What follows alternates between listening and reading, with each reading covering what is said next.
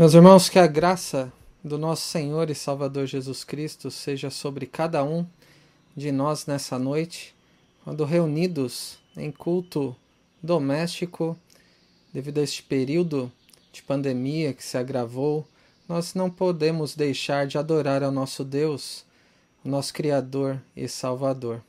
Por isso, confiados ah, na certeza de que o Senhor Jesus recebe a nossa adoração é que nos reunimos nessa noite para ler a Sua palavra, para prestar culto como é devido, para orar diante do trono da graça e recebermos também do Senhor a Sua palavra. Prepare-se então para ouvir o que o Senhor tem a dizer ao seu coração nessa noite, pela iluminação do seu espírito e pela exposição desta da sua palavra. Antes de lermos a palavra do Senhor, uh, eu quero orar para que Deus nos ilumine neste momento de exposição. Bondoso Deus e Pai, nós te agradecemos porque nesta hora podemos nos reunir em Seu nome, cada um na sua casa, para te prestar culto. Nós te agradecemos porque o Senhor tem sido bondoso para conosco e recebe a nossa adoração que fazemos pelos méritos do nosso Senhor e Salvador Jesus Cristo. Sabemos que não é a mesma coisa, por isso rogamos que o Senhor nos conceda que em breve possamos estar juntos novamente na sua casa, mas que até lá o Senhor nos conduza, nos mantenha próximos a Ti e que também fale ao nosso coração nestes momentos pela exposição da Sua palavra. Rogamos, portanto, que o Senhor abra o nosso entendimento para compreendermos o que o Senhor tem a nos dizer, que o Senhor abra os nossos olhos para que vejamos o que o Senhor quer nos mostrar e que o Senhor também prepare o nosso coração para recebermos de um modo frutífero a tua palavra. E é o que nós rogamos e agradecemos no nome santo de Jesus. Amém. Meus irmãos, nessa noite o texto da exposição está em Marcos, no capítulo 1, e continuaremos assim a série de exposições neste Evangelho sobre o Evangelho de Jesus Cristo. Este é o tema desta série. E antes de lermos o texto e considerarmos o que Deus tem a nos dizer pela exposição da Sua palavra, eu quero chamar a atenção das crianças para que saibam o desenho que farão neste momento enquanto ouvem também a palavra do nosso Deus. Vocês vão dividir, crianças, a folha em duas partes. Na primeira metade, vocês vão desenhar mais uma vez João Batista. Mas agora ele está preso, está na cadeia. Podem desenhá-lo sozinho, dentro de uma cela de cadeia, ah, porque ele foi preso por aquilo que ele pregava pregava sobre a vontade de Deus. Este será o primeiro desenho. O segundo desenho que vocês farão é Jesus pregando o Evangelho, porque o tempo chegou de Jesus começar a falar do Evangelho. O reino de Deus está próximo, como nós veremos nessa passagem. E Jesus falando: arrependei-vos e crede no Evangelho. Então desenhe Jesus pregando arrependimento e fé no Evangelho, tá bom? E do outro lado da folha, ah, vocês podem desenhar vocês falando do Evangelho, vocês contando a um amiguinho, a uma amiguinha, a algum parente, que Jesus veio a este mundo, viveu e morreu para nos salvar, e que a outra pessoa precisa se arrepender e crer em Jesus. Então, vocês falando do Evangelho da mensagem do Evangelho a alguém.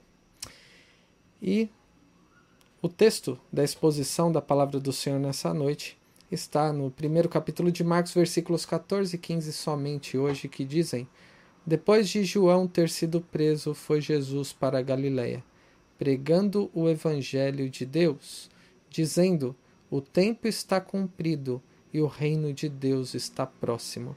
Arrependei-vos e crede no Evangelho. Amém. Meus irmãos, nós temos considerado já algumas vezes este primeiro capítulo do Evangelho segundo escreveu Marcos, ou João Marcos, como nós vimos. E começamos no primeiro versículo aprendendo sobre o fato de que o Evangelho encarnou. E o seu nome é Jesus. E lembrem-se que o Evangelho não diz respeito ao que você deve fazer ou aquilo que você já fez, mas ao que Deus não precisava fazer, mas que quis fazer em Cristo Jesus, o seu único Filho. E o Evangelho é sobre o Filho de Deus, sobre este Salvador esperado, este que é o Senhor, o Rei, o Messias prometido, o próprio Filho de Deus, o Deus encarnado e, sobretudo, o que ele fez e ensinou. E João Marcos então começa a falar sobre este tema logo de início por todo o livro que ele escreveu.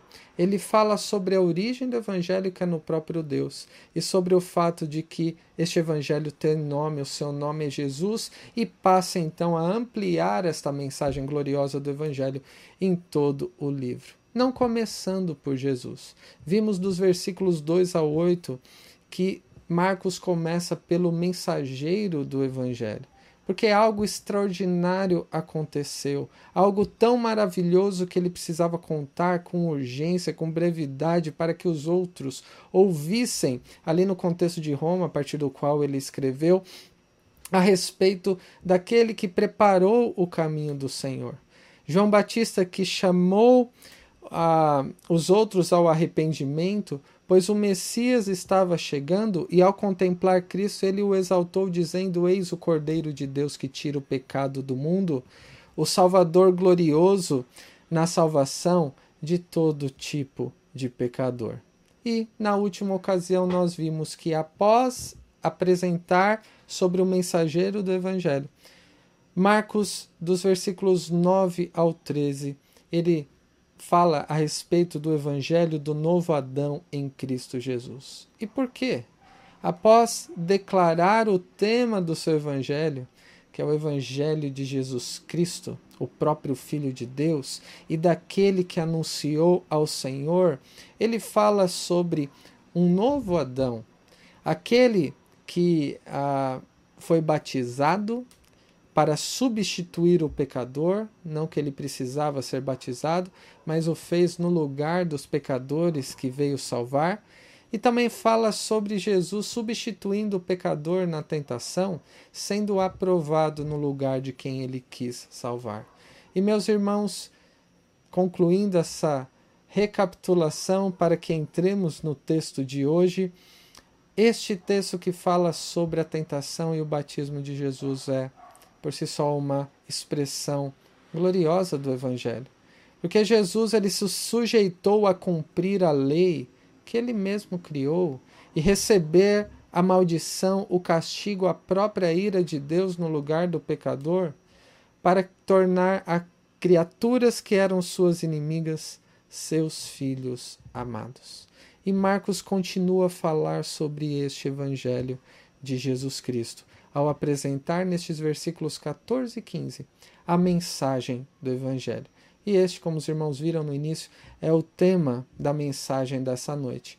A mensagem do Evangelho, nestes dois versículos 14 e 15. E eu quero tratar sobre duas partes desse texto. O primeiro aspecto está no versículo 14, que é a entrega do Evangelho a entrega do Evangelho no versículo 14. Quero ler novamente que diz: Depois de João ter sido preso, foi Jesus para a Galiléia, pregando o Evangelho de Deus. Então vemos logo de início que isto aconteceu, essas palavras proferidas por Jesus, registradas por João Marcos, aconteceu depois de João Batista ter sido preso. Segundo a característica de João Marcos, que os irmãos têm sido lembrados a cada ocasião, ele quer mostrar algo maravilhoso que aconteceu aos seus ouvintes. Deus quer mostrar a nós, através de Marcos, que algo extraordinário, algo maravilhoso aconteceu. E para isso, nos é apresentado o cenário, o ambiente em que o Senhor Jesus começou a proclamar o Evangelho de Deus. Versículo 15 tem a, o conteúdo da sua mensagem, a própria mensagem do Evangelho. Mas aqui nós vemos o ambiente em que foi entregue o Evangelho. Isso porque, após a missão de João Batista, durante todo o tempo em que permaneceu no deserto, pregando, conclamando ao arrependimento, preparando assim o caminho e anunciando o Senhor Jesus, o Messias e Salvador do seu povo, após passar pelo que nós vimos na última mensagem desta série sobre o batismo e a tentação de Jesus, passou aproximadamente um ano.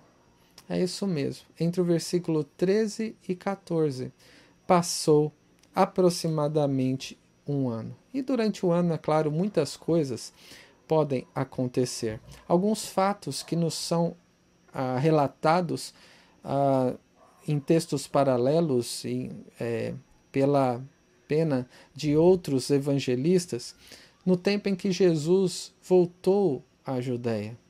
E no percurso, nesse inteirinho, ele chamou os seus discípulos. Foi neste tempo em que o Senhor Jesus também participou daquele casamento que nos lembramos, as bodas de Caná da Galileia. Jesus purificou o templo também. Jesus ele teve aquele encontro, aquela conversa com Nicodemos que na verdade o procurou questionando sobre coisas que ele não entendia. Jesus chegou a encontrar novamente João Batista neste período entre o seu batismo, tentação e o tempo em que ele foi aprisionado.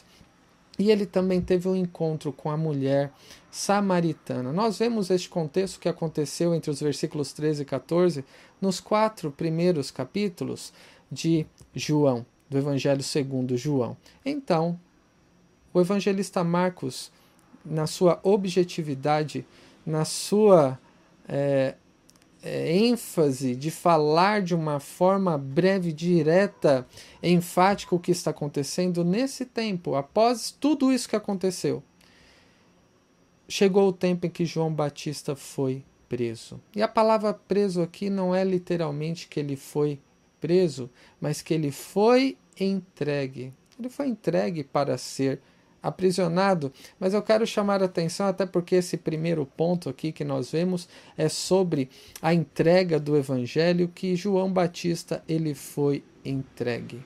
E é uma palavra que aparece outras vezes neste mesmo evangelho até o final. E nessa primeira vez que aparece é atribuída a João Batista quando ele é entregue para ser preso mas posteriormente nós vemos que o Senhor Jesus também foi entregue nas mãos dos inimigos, entregue à morte, entregue por pecadores, e assim como os discípulos do Senhor Jesus, eu e você somos também entregues no nome dele. Por termos recebido este evangelho que nos foi entregue, somos entregue também por amor a esse evangelho, somos entregues a este mundo, a tantas dificuldades como nós veremos um pouco mais à frente. João Batista então foi preso, onde ele viria, após um período aprisionado, encarcerado, a ser morto. E por que isso aconteceu? Depois os irmãos podem ver com mais calma no capítulo 6 de Marcos a ocasião em que isso acontece. O rei Herodes por causa de Herodias, mulher de seu irmão, e ele se casa com ela, ela então fica odiosa em relação a João Batista e com isso ele é preso.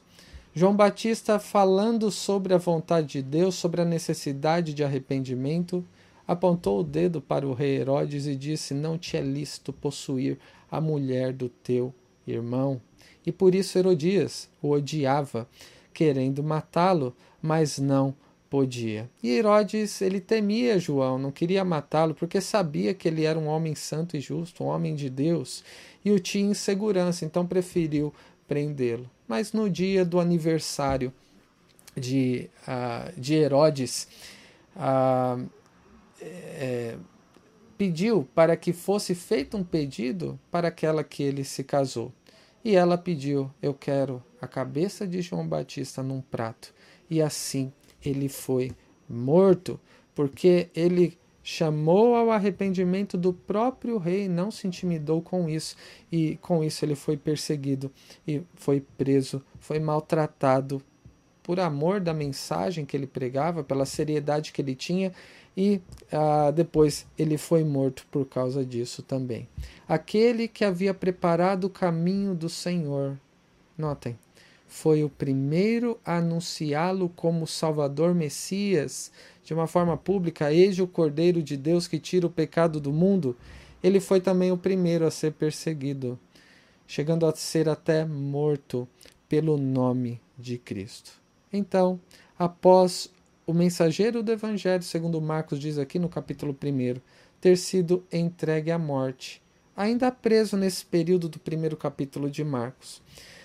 João Batista que sabia que Cristo deveria crescer. Ele mesmo disse: convém que ele cresça e que eu diminua. João Batista foi entregue para que Jesus passasse a ser entregue e a cumprir o que ele veio fazer neste mundo. Então Jesus novamente vai para a Galiléia, veja aí no versículo 14. Foi Jesus para a Galiléia pregando o evangelho de Deus. Jesus foi então mais uma vez para a Galiléia, a gente vê isso pelo contexto. Algo extraordinário, maravilhoso aconteceu.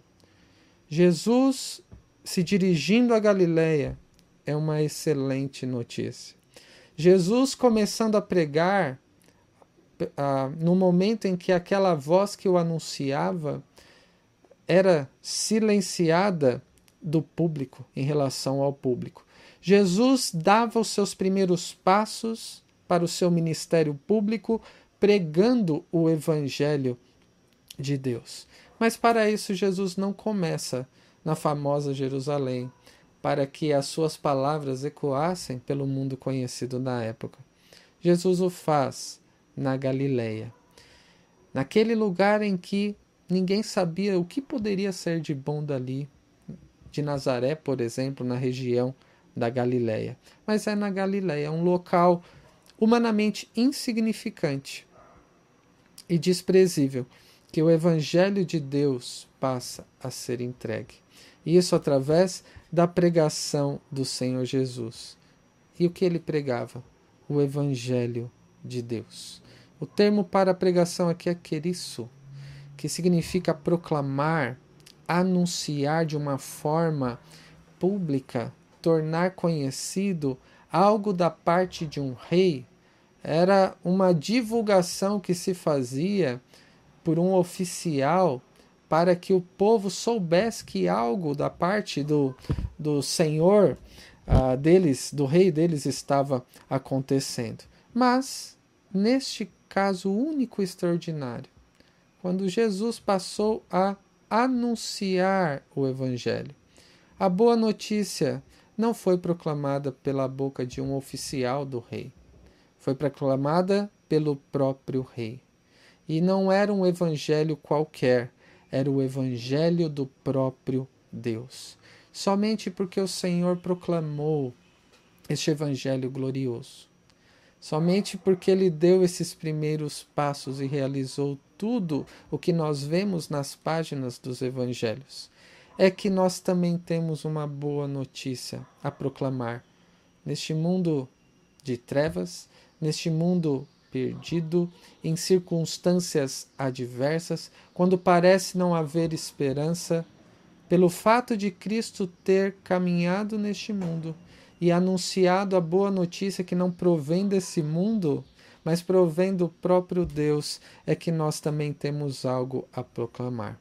E a boa notícia é o próprio Evangelho de Deus. E como vimos no primeiro versículo deste capítulo, o Evangelho não diz respeito ao que você ah, quer fazer, ou o que você deve fazer, o que você precisa fazer, mas diz respeito ao que Deus, porque é o Evangelho de Deus, não precisava fazer, mas ele quis fazer através do seu Filho ao enviá-lo neste mundo para proclamar aquilo que ele se dispôs a fazer por pecadores.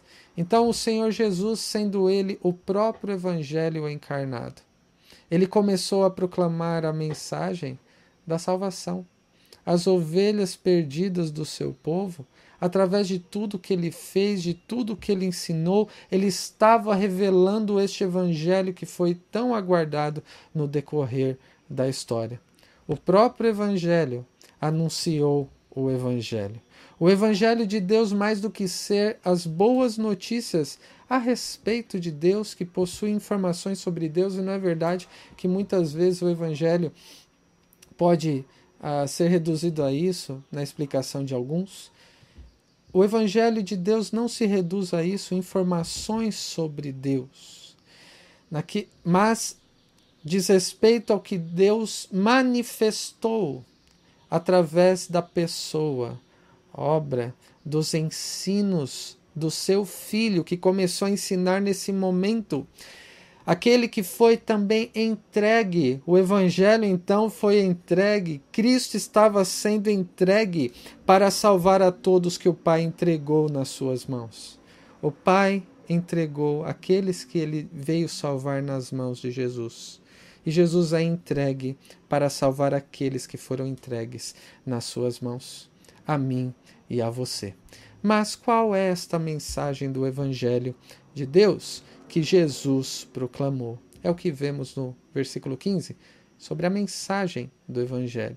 E este versículo, meus irmãos, resume a essência da mensagem pregada ou proclamada por Jesus em todo o seu ministério. É uma mensagem ah, completa da salvação.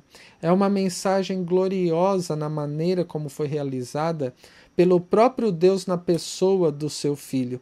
E é uma mensagem que destaca três pontos, como nós gostamos de apresentar, dizer que nos identifica, então devemos nos identificar com essa mensagem do Evangelho, não somente porque tem três pontos, mas sim cada um destes aspectos que o próprio Deus revelou através dessa mensagem pregada por Jesus e registrada por Marcos. O que diz o versículo 15?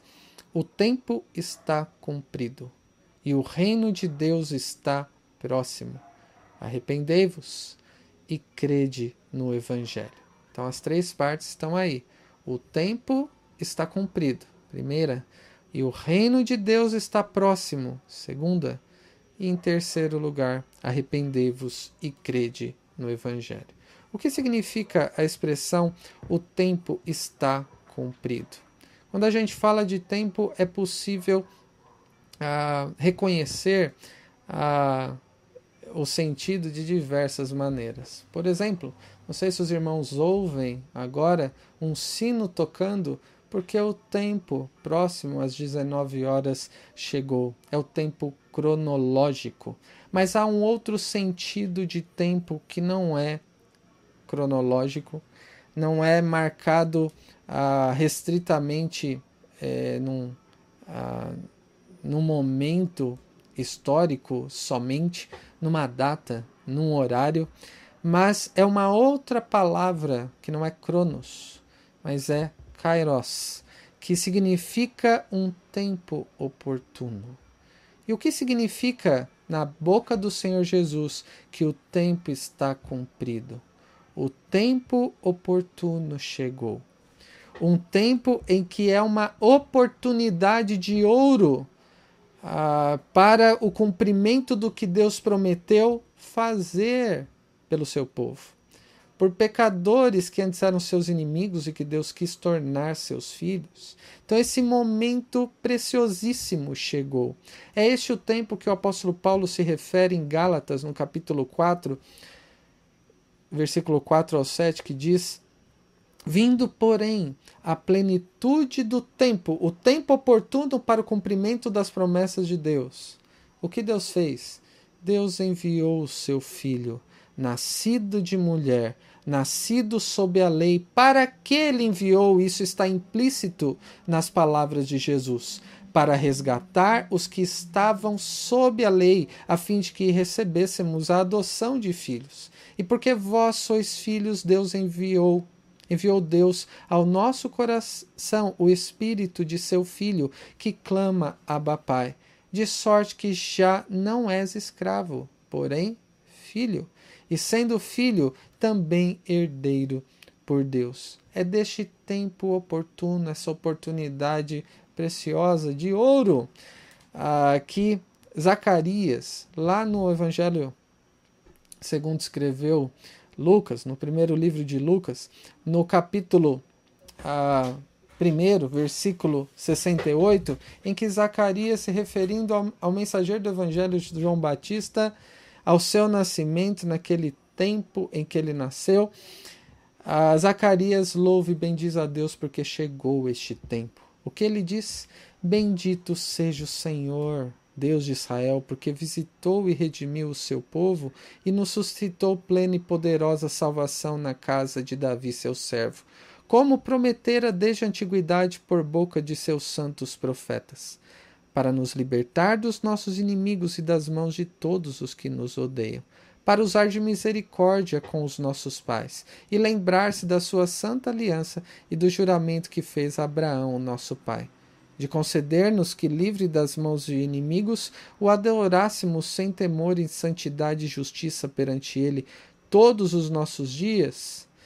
E se, se dirigindo a João Batista, recém-nascido, diz: Tu, menino, serás chamado profeta do Altíssimo, porque precederás o Senhor, preparando-lhe os caminhos para dar ao seu povo conhecimento da salvação no redimido dos seus pecados, e ele glorifica a Deus, dizendo: Graças à entranhável misericórdia de nosso Deus. Por quê? Porque chegou o tempo em que seremos visitados pelo nosso Deus. O próprio Deus virá ao encontro. Este tempo oportuno, essa oportunidade de ouro chegou para alumiar os que jazem nas trevas e na sombra da morte e dirigir os nossos pés pelo caminho da paz. O que João Marcos está dizendo ao resumir a mensagem do Evangelho da boca do Senhor Jesus dessa maneira? Que algo extraordinário aconteceu naquele tempo em que Jesus se levantou, foi a Galiléia e pregou o Evangelho de Deus. Havia uma grande expectativa para que isso acontecesse. Deus estava visitando o seu povo na pessoa do seu filho, cumprindo o que havia prometido.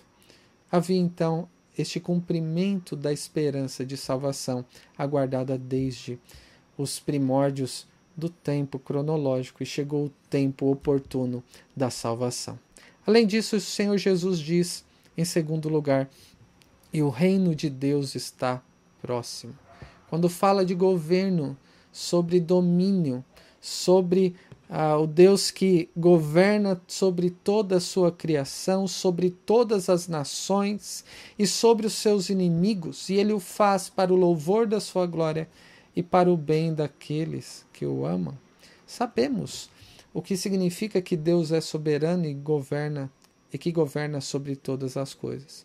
Mas quando o Senhor Jesus diz aqui que o reino de Deus está próximo, Há um aspecto importante aqui na mensagem de Jesus, na mensagem do Evangelho, que diz respeito ao reino de Deus prometido a Davi, prometido a, desde a Gênesis a Abraão, mas em especial a Davi, sobre um rei cujo reinado não teria fim.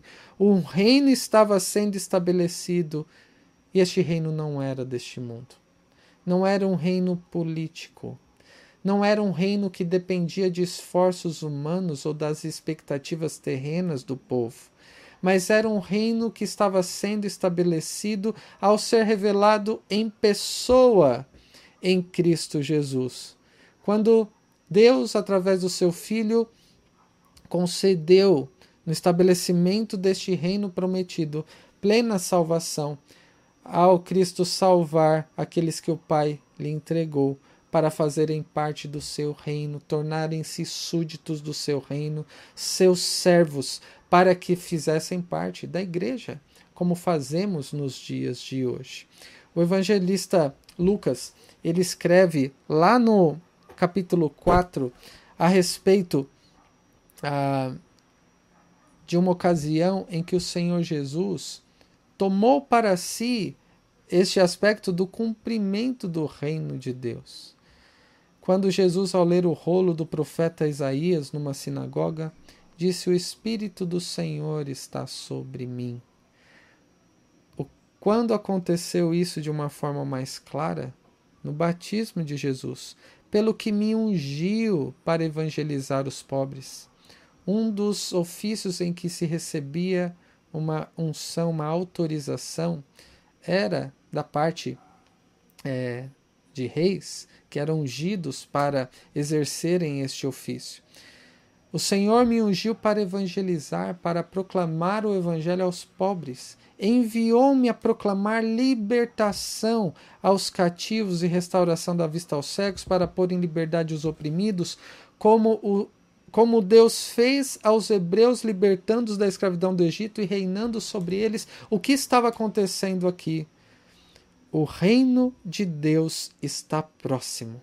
Tanto que Jesus disse: Hoje se cumpriu a escritura que acabais de ouvir. Algo extraordinário aconteceu então que é manifesto nessas palavras: o reino de Deus está próximo. O tempo é chegado.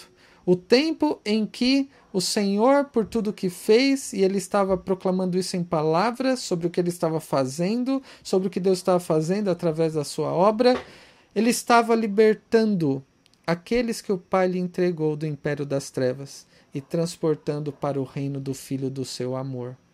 E é neste reino que é chegado que temos a redenção, a remissão dos pecados. Contudo, meus irmãos, embora nessa nesse sentido glorioso, o tempo está cumprido, o reino de Deus está próximo da proclamação do Evangelho. Seja belíssimo nos faça perceber a riqueza da mensagem do Evangelho, não é necessariamente uma boa notícia. Ou seja, Jesus ter ido a Galiléia, ter começado a pregar o Evangelho de Deus, dizer que o tempo está cumprido e o reino de Deus está próximo, não é necessariamente uma boa notícia. Como assim? Você deve perguntar. Para os que permanecem vivendo segundo o reino deste mundo, segundo a inclinação do próprio coração, que negligenciam o tempo oportuno de se voltarem para Deus, isso é uma tremenda de uma má notícia. Porque Deus enviou seu Filho ao mundo e essa mensagem é para você hoje. Deus enviou seu Filho a este mundo há mais de dois mil anos atrás, inaugurando um tempo oportuno para a salvação e para também, ao ouvir a mensagem do Evangelho, atender ao chamado que é feito nela, de se sujeitar ao senhorio daquele que é o Senhor do universo, mas que também é o Senhor, o dono da nossa salvação que é o nosso Senhor e Salvador Jesus Cristo. Isso significa, meus irmãos, que a mensagem do Evangelho exige uma resposta. E o fato de ser o Evangelho uma boa ou uma má notícia depende da resposta que se dá a esta mensagem. O Evangelho somente será uma boa notícia aos que responderem corretamente ao Senhor Jesus. Ao que ele diz aqui no final do versículo 15: Arrependei-vos e crede no Evangelho são dois imperativos, duas ordens daquilo que o Senhor do universo, o Senhor da salvação, exige daqueles que ouvem esta mensagem. Em primeiro lugar, exige arrependimento, que é uma conversão, é metanoia, é mudança radical da parte daqueles que ouvem a mensagem do Evangelho. É um arrependimento que não, não deve ser confundido com remorso. É um arrependimento verdadeiro que envolve uma tristeza profunda, o reconhecimento da própria miséria diante de Deus, a declaração de que o pecado que eu cometi ofendeu diretamente a Deus e ele será justo se ele condenar a mim mesmo. O arrependimento também ah, é evidenciado ah, no desejo e na busca, na dedicação por abandonar o pecado de uma vez por todas e viver para o Senhor, que ah, revelou o seu amor ah, na mensagem do Evangelho. O apóstolo Paulo resume bem essa ideia do que significa o arrependimento ao escrever na sua segunda carta aos Coríntios, escrevendo de uma forma a contristá-los, a entristecê-los, e o que ele diz: Porquanto, ainda que vos tenha contristado com a carta que ele havia enviado anteriormente, não me arrependo. Embora já me tenha arrependido, vejo que aquela carta vos contristou por breve tempo. Vocês ficaram tristes por um tempo, mas isso foi bom. Por quê? Por que o apóstolo Paulo ficou alegre com a tristeza dos crentes de Corinto? Eu me alegro, ele diz, não porque fostes contristados, que eu quero vê-los sofrer, mas porque fostes contristados para o arrependimento pois fostes contristados segundo Deus, para que de nossa parte nenhum dano sofresses. Então ele resume o que é o arrependimento, porque a tristeza segundo Deus, ou seja, ver o próprio pecado, a própria vida do ponto de vista de um Deus santo e justo que se ira, um Deus perfeito. A tristeza segundo Deus produz arrependimento para a salvação, que a ninguém traz pesar mas a tristeza do mundo produz morte. O arrependimento verdadeiro exigido é, como resposta à mensagem do Evangelho, para que alguém se torne súdito deste reino, para que alguém possa verdadeiramente ser salvo também. Mas além do arrependimento, há um outro aspecto da resposta, que é igualmente exigido. Sempre os dois andam juntos aqui o arrependimento e a fé. Jesus exige que os que ouvem a mensagem do Evangelho respondam com uma fé. Não uma fé falsa, enganosa, interesseira, por aquilo que quer receber de Deus, mas uma fé verdadeira para que haja de fato salvação. O apóstolo Paulo, escrevendo aos Efésios, diz que é pela graça que somos salvos. Não é minha capacidade de crer que fará com que eu seja salvo, porque a fé também é uma evidência da graça de Deus, é um dom de Deus. E nem todos os que ouvem falar sobre Jesus, você pode conhecer muitos, muitos que dizem até mesmo acreditar que, que ele existiu, ensinou muitas coisas e tem até um padrão de vida ah, razoável, uma moralidade é, que ah, é louvável. Nem todos os que dizem que creem em Cristo nesse sentido de acreditar que ele veio ao mundo ah, serão salvos, porque nem toda a fé é verdadeira. Existe fé falsa. Nem toda fé ah, evidencia que alguém foi salvo, porque existem elementos que demonstram qual é a fé que é verdadeira. O Catecismo de Heidelberg sobre a fé verdadeira afirma que a fé verdadeira não é somente um conhecimento correto. É o primeiro elemento de uma fé verdadeira. Conhecer o que Deus diz na Sua palavra, conhecer o Evangelho, pelo qual eu aceito tudo que Deus nos tem revelado em Sua palavra. Ou seja, concordar, aceitar que aquilo que a Bíblia diz é de fato verdade. O diabo conhece o que diz a palavra. Ele até usou na tentação de Jesus. Ele sabe que é verdadeiro, mas não significa que ele será salvo. Mas a fé também, aqui está o outro elemento da fé verdadeira. É uma confiança firme, a qual o Espírito Santo opera no coração, não vem de nós, mas de Deus. Através do que? Do Evangelho, ao eu ouvir, meditar, ser confrontado pelo Evangelho, que me garante que não somente para outros, mas para mim a remissão dos pecados. Jesus ele não veio ao mundo para salvar pecadores, mas ele veio para me substituir no seu batismo, na tentação e na cruz do Calvário. Isso é aplicado a mim pelo Espírito Santo. Essa remissão dos pecados, retidão eterna e salvação são livremente dadas por Deus na sua graça, somente pelos méritos de Cristo. É uma expressão de fé verdadeira essa declaração. Isso significa que somente quando alguém ouve a mensagem do Evangelho, pela pregação da palavra, pode conhecer este Evangelho que foi entregue, pode conhecer a Cristo que foi revelado no Evangelho e também é convencida pelo Espírito Santo que tudo que diz o Evangelho, a palavra de Deus é verdade. É que alguém pode ser unido àquele que, o, que é o próprio Evangelho, o nosso Senhor e Salvador Jesus Cristo. É somente assim que alguém, pelo, pela iluminação do Espírito, ah, é conduzido a confiar, a abraçar totalmente a Cristo e encontrar nele total suficiência para a salvação. Meus irmãos, esta é a essência da mensagem do Evangelho que o Senhor Jesus pregou quando esteve entre nós. E eu quero concluir com algumas aplicações para nós. Este Evangelho trata sobre quem é Jesus Cristo, o Filho de Deus, e a pergunta ao a ser exposto diante de você pela exposição da palavra sobre quem é Jesus, que foi entregue no nosso lugar que foi o meio de Deus entregar o Evangelho, Jesus mesmo que era o Evangelho e que pregou a verdadeira mensagem do Evangelho. A questão é como você responde ao Senhor que foi entregue e à mensagem que ele pregou.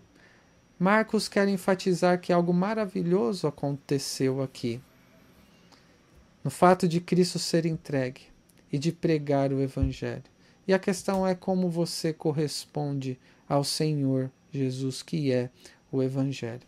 Em primeiro lugar, sobre a entrega do Evangelho, que foi nossa primeira questão, devemos lembrar sempre que Jesus se entregou para salvar pecadores. E este foi justamente o motivo dele ter vindo ao mundo. Neste momento uh, oportuno para oferecer salvação, ah, para que não fôssemos nós ou não continuássemos entregues aos nossos próprios pecados como éramos por natureza. Mas Cristo foi entregue para que fôssemos reconciliados com Deus e nos entregássemos totalmente a Ele.